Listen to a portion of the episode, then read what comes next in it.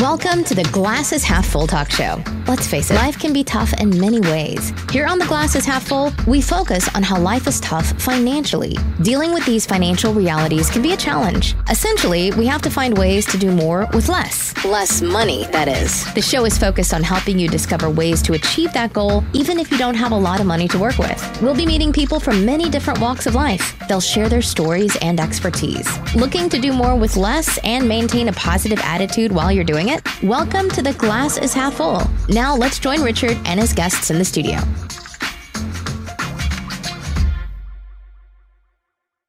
Hi, everybody. Sean Killen here from the Glass is Half Full uh, channel. We're here with Liz Enriquez, who has a fantastic story I was reading about and thought nothing better than get her on, let her fill in the blanks for us and help us understand how to be as successful as she's been able to become. Hi, Liz. How you doing? I'm well. Thank you, Sean, for having me. Of course. Thank you for coming. Uh, so I'm not even too sure where to start. I mean, there's so many different aspects to your story that are, are interesting, and I'm sure of interest to everybody. Uh, you want to tell me where you'd like to start telling us about your story?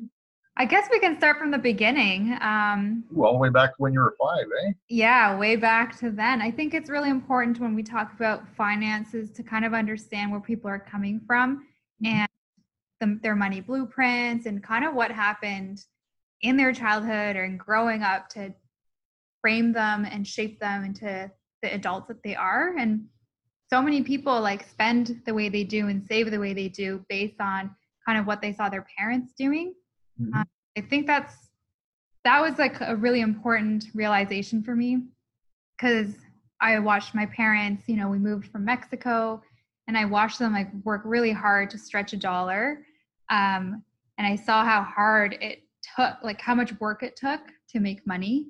So that like drive is really what is, is instilled in me. And I, I really give a lot of credit to my parents for showing us really strong work ethic. Um, mm-hmm. kind of that's a little bit of how it all began. Um, I started two businesses. I quit my full time job, and I've been really hustling for a long time. But it really started because I watched my parents hustle. So, was there any just as a point of curiosity, was there any particular thing when you were so young? Because most kids don't even start conceiving of the idea of money until they're much older, I would expect. So, is there any particular yeah, I mean, thing that kind of kick-started your your drive? Other than the general definitely moving from mexico to shift. Um, i think one of the earliest memories is going into um, like a thrift store and having to buy all of our clothes from scratch because you know we came from mexico. We didn't have winter clothes. We didn't really have anything to keep us warm. Mm-hmm. and i'd never been to a thrift store before so that was kind of an interesting experience for me. Um, i was still really young but i just remember all these things like seeping into my mind and into my memory when I think back. I'm like, oh, I definitely remember going to the thrift store. Um, and yeah, and then also being in school and then having definitely not the latest brands and the latest fashions. Uh, mm-hmm. Uh, everyone else had way warmer clothes, way warmer, way cooler looking things, and I felt, yeah, just kind of comparing myself to everybody else was really impactful. And I definitely didn't feel like I belonged. I felt really behind everybody else. So all of those kind of feelings helped me, you know, kickstart all the stuff that I wanted to do because I didn't want to feel like that. Well, uh, your parents brought you into the equation as far as look, we only have a certain amount of money here, so we want to stretch it, and you know, getting you on board with how to help with that, or you just picked that up on your own? Well, they pretty much said no to everything. So anything I wanted to do. Yeah, so there was no choice really. It was you know, I, I also remember like not really going on field trips when everybody else got to go on field trips because we didn't really have money to pay for the extra like $20 ticket or all that stuff. So I'd have to skip out on those. So all of that was was really important for me um, that you know to shape the way I am now. Right. Mm-hmm. Got to find motivation where you can, right? Yeah, and I never blamed my parents. Like I always knew that they were working really hard. So I didn't really like obviously I felt a little bit out of place and resentful that everybody else got to do things, but I always knew that my parents were working hard. So I just thought, okay, this is temporary. Right. But also may have opened your mind up to the responsibility factor, right? Yeah, I mean, it definitely put a spark in me that said, okay, if I want something, I have to go work for it because I can't really ask my parents for money. Mm-hmm. So I started working uh, when I was like 11. I got my newspaper route, and you don't make a lot of money delivering newspaper. But uh, I did that myself. I, I do know what you mean. Absolutely. Yeah, you know, you're not really making money, but it, you know, just starting that, getting into those habits, and seeing a little bit of pocket change come my way, I was like, okay, this is what I have to do, and this is one of the steps that is going to help me make money. And then from there, I just kept building up and building up. Right. All right. And so then what happened next? Well, really, I wanted to get out of the house because even though I have a great relationship with my parents, you know, I was 18, they were super, super strict. They wouldn't give me any money. And I thought, I just need to get out of here. Um, so, of course, I couldn't. I couldn't afford to move because I was still like 17, 18. Mm-hmm. Um, and this is really when I started having anxiety attacks because I didn't know how I was going to afford my life. I wanted to go to university, I wanted to move out, I wanted to live on my own. And I looked at how much everything cost, and I was so overwhelmed with the tuition cost alone. I think mm-hmm. I had like $500 to my name, and tuition was like $6,000 plus rent, plus food. I was looking at like $8,000 that I needed, and I could not conceptualize how I could go from $500 that I had to mm-hmm. getting thousand dollars that I needed. Like that is a huge gap that I did not understand how I could even close that gap. So those thoughts were super overwhelming. Um, so after you know some anxiety attacks, after kind of working through what was really going on, I made my first budget and made my first plan. I thought, okay, I obviously needed to get a higher paying job because I was just babysitting. So mm-hmm. I was not making enough money to do anything and and i thought okay what job is going to pay me this this kind of money to help me go to school. Then i started realizing that there was scholarships and bursaries. So i thought maybe this is the direction that i should focus my energy on because i i, I had good grades. I was an active volunteer. So i thought okay let me just focus on this. So i started applying. I actually dropped my math class in grade 12 yeah, and i started using yeah i just I was like, this is too hard. And I dropped it. And I used that period for full time scholarship hunting.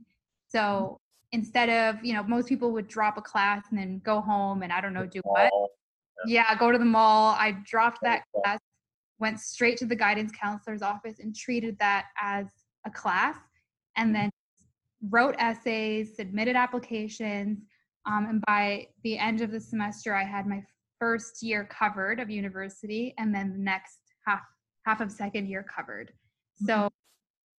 You know all of that i thought okay that really taught me to look at creative solutions instead of just getting defeated because i had to figure out how i was going to find this money quickly. I had to really look at creative solutions and then dedicate a lot of time. Nobody just handed me these scholarships because my grades were good but definitely not you know amazing that i was just handed these scholarships. Like I, they were high low 80s mid 80s just like good enough. Right. So. Well hard for anybody hard to conceive of anybody not being able to look at you and say there is definitely a firing you know as far as motivation. yeah i mean that's the thing a lot of these scholarships weren't even based on marks they were based on how much you wanted to go to school and you'd have to write essays and applications.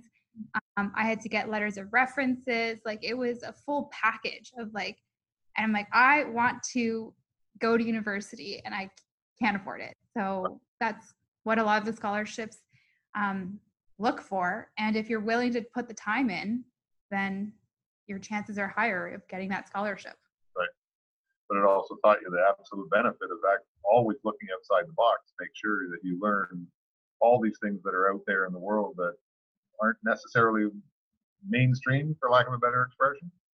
Absolutely, because if I had been working full time, um, I still wouldn't have been able to get that amount of money. So it was kind of this like backdoor entrance that helped me accelerate that. And because of that, because I was able to pay for school with mostly scholarships, that helped me accelerate my wealth. And so when I graduated university, I graduated debt free. When mm-hmm. at the beginning of university, I didn't even have tuition funds. So in four years, well, it actually took me five years to finish my degree because I was working full time. But mm-hmm.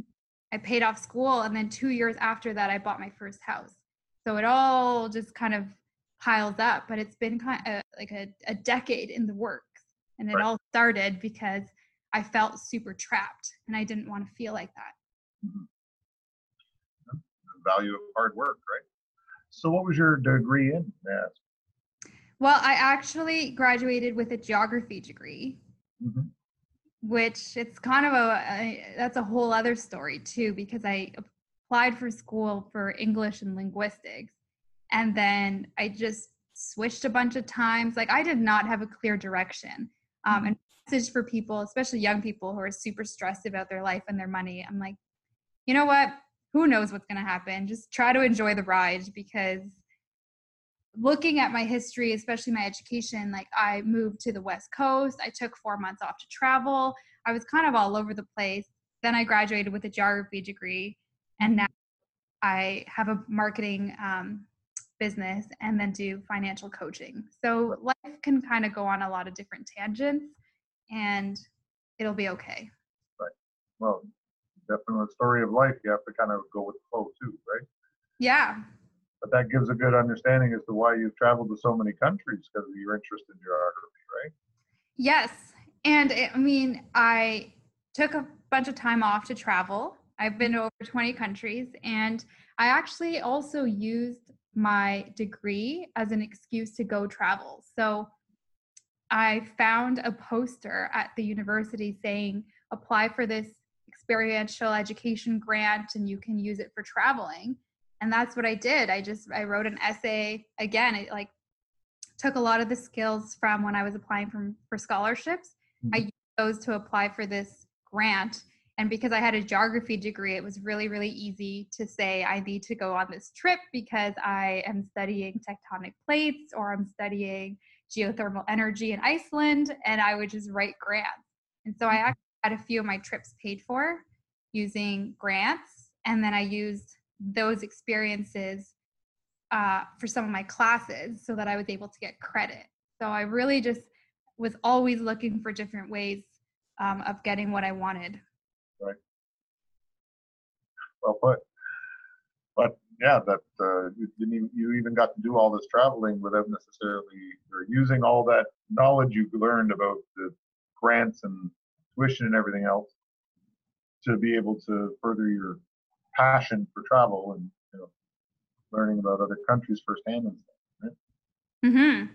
Yeah, I also traveled on a budget. Like as a university student, it's it's pretty normal to stay at hostels. It's pretty normal to backpack. So if people really want to travel, sometimes you have to make a little bit of compromises. Mm-hmm. Um, what kind of travel you're going to do? Because if you go to an all-inclusive, so you're going together with other people.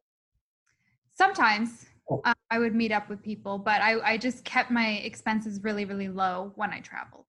Uh, okay, I see. All right. And then what? What happened next?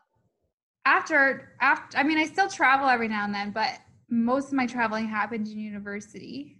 Um, I guess after university, I bought my house a few years after I graduated uh, in 2014 and then bought my first place in 2016. Mm-hmm. And that went really well. And three years after, so in 2019, I bought my first duplex. Um, so I'm still trying to figure out if real estate is going to be the majority of my portfolio or if I should, you know, focus a little bit more on the stock market, which is actually where I'm more comfortable because I started investing when I was 18. So I'm in this little transition period right now of what my portfolio is going to look like. Right. Well, diverse portfolios are more valuable than anything, but Right. Especially now with what's happening in the stock market. Um, I'm definitely feeling it, but having so much of my money tied up in real estate, I don't think I'm feeling it as much as other people right now. Right. Well, they say real estate's second best to gold only, right? That gold sets the standard and real estate follows the standard and everything else trails along behind somewhere, right? Yeah. So guess you just gotta wait and see what happens. Right. So what do you think is next for you? Where you found your thing and this is the focus that you can see yourself sticking to for some time, where you have new ambition in your heart.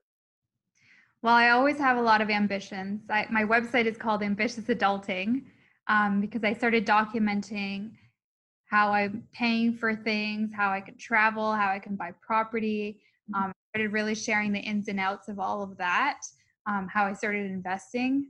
So I'm always, my mind is always racing with ideas. Mm-hmm. Um, right now, I'm focusing on maybe getting a third property. I want to ride it out for a year being a, a landlord mm-hmm. um, of a duplex and see and understand tenant dynamics before I jump into the next property. So what's going on with your website, your uh, with your business there? Yeah, so ambitious adulting. I uh, I work with mostly Canadian millennials, and right now the focus is on helping them learn how to invest. So most of um, the millennials that I work with are actually pretty good with their money, surprisingly, and maybe not surprisingly, because so much of the news says that millennials are, you know, not doing well. We're all living in our basement or our parents' basements, and we're all wasting money on avocado toast. But the reality is, there's actually a lot of people out there who are doing quite well, um, but they don't know what to do with their savings. They just save and save and save, and then don't know what to do. So there's right. a gap because financial literacy and financial education um, wasn't available when we were in school. So a lot of people don't know the basics of investing. So that's what I spend a lot of time just letting people know the different kinds of investments that they can have, um, the basics of how you know the stock market works. Um, so yeah, I have a mentorship program and a boot camp that people join to learn about. about the boot camp. I want to hear about this. Yeah, so I have this investing boot camp. Um, and it's definitely not like this physical boot camp. It's just it's two weeks of in, of constant um, communication with everyone who signs up. They get newsletters. They, we do live videos. We have discussions, um, and it's really just to help people get more comfortable with the idea of investing. Mm-hmm. And the end, they either find a financial professional because now they know how to look for them and what credentials to look for and how the industry works, mm-hmm. or they take the robo advisor path and kind of do a semi passive approach, or they start doing their own direct investments based on uh, the basic foundation work that they learned with me. So it's really just kind of that stepping stone to help them understand how to invest and where to go. Right what about uh, the creative end of it? Do you find it hard to teach them how to kind of pick up the ball and run with it themselves, or they're all just kind of looking for you to tell them how to do it? Yeah, they a lot of them are. A lot of them just want the answers uh, for everything that I do. They're like, "Well, just tell me how to do it," and I'm like, "Well, that's not really how it works." Um, and and my whole mission is to empower people to figure figure it out on their own and to kind of know where to look. So mm-hmm. I'm not saying do your own investments, but I'm I'm asking them if you don't want to do your own investments, this is how you find a certified financial professional who mm-hmm. has fiduciary duties and who can look out for your best interest. These are the kind of questions that you should ask a financial professional um, if you're meeting with them. So, right. yeah. So it's a little bit of hand holding, but I don't mind. Yeah. Well, that is what you're you know, advertising that you're going to do a little bit of, right? Yeah. Yeah, I uh, almost feel like um like I'm like that friend that is good with their money and then people come and ask me for advice. And that's exactly what I do but to a large audience. I can see that being one of the burdens you'll bear for some time, but Yeah. The thing is, people were already, I was always that person to my friends, and people were already asking me all those questions. So I don't mind extending that to the public. Right. And what's the website that they can look this up on? Learn It's- more about. Yeah, it's www.ambitiousadulting.com. Okay, I'm sure we can probably, you know, uh, put that in down here somewhere, right? Yeah. And they can also find me on Instagram uh, at ambitious adulting as well. Gotta commend you for, you know, all the budgeting and everything. These are things that we're perpetually trying to teach people about in our business, right? So many people in the bankruptcy industry, uh, they have trouble because they lost touch with the organization of things. Uh, the word overwhelming comes into play very often, right? Uh, but too many, too often, in too in too many situations, it comes down to the fact that they more turned away from it than you know, really didn't know how to do it, right? Absolutely. Budgeting is so important. Um, I feel like my life, my financial picture changed when I started a budget because I had so much more clarity. And instead of feeling overwhelmed, which is exactly how I felt, I just had a little bit more of a direction. So a budget is totally the first step for anybody. Thank you very much for coming on the show and for sharing your story. I'm all the all the success in the world to you, and keep going. And good luck on your next property as well. Uh, thanks for coming on the show. hmm Thanks for having me.